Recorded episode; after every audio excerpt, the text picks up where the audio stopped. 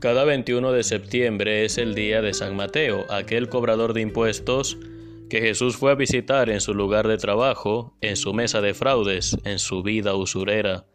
San Beda el Venerable describió en el siglo VIII este encuentro con la expresión latina miserando adque eligiendo, que para no complicarnos mucho podemos traducir como que Jesús lo vio con amor y porque lo amó lo eligió.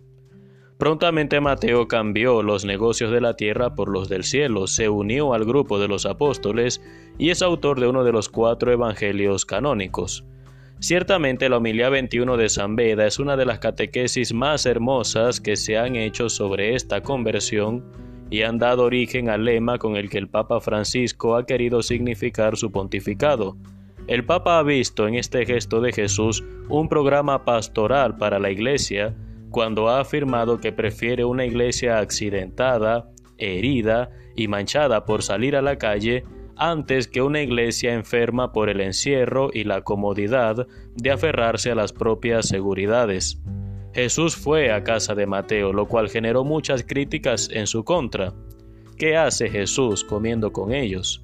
¿Se imaginan ustedes que Jesús venga y en vez de visitarnos, a los que por su gracia le seguimos, vaya a comer con los corruptos, con los que han robado el erario público, con los que no nos han robado nuestro país? El Señor dirá que no son los sanos, sino los enfermos, los que necesitan de un médico. Por eso a nosotros no nos debe importar mucho lo que digan los demás cuando de anunciar el Evangelio se trata. Sin embargo, esto no se debe confundir con la complacencia del pecado. Jesús no se sentó en la mesa de cobrar impuestos con Mateo, ayudándole en su trabajo o absteniéndose de decirle algo para no hacerlo sentir mal, no incomodarlo o respetar su modo de vida. No, Jesús te visita siempre, pero nunca para dejarte igual, sino para que cambies, para que cambiemos de vida. En este punto el Papa Francisco nos ha dejado una distinción importante. Pecadores sí, corruptos no. ¿Qué significa eso?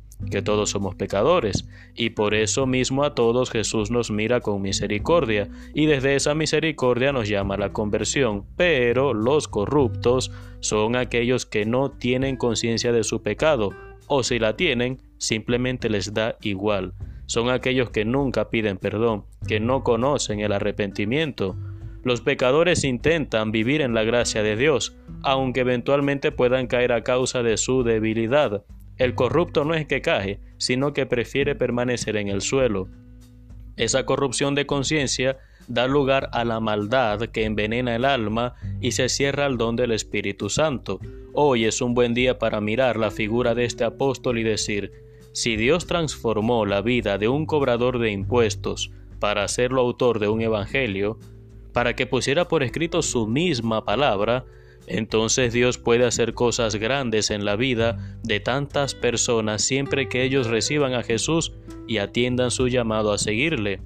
¿Seré yo un corrupto o un pecador? La respuesta es fácil de encontrar, hermano.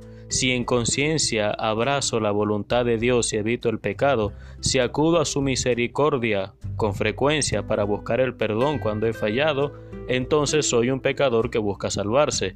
Pero si me niego a abandonar el pecado, si a sabiendas que estoy obrando mal me niego a cambiar de vida, o nunca busco de corazón la misericordia de Dios, que para eso nos dejó un sacramento, entonces me estoy corrompiendo espiritualmente.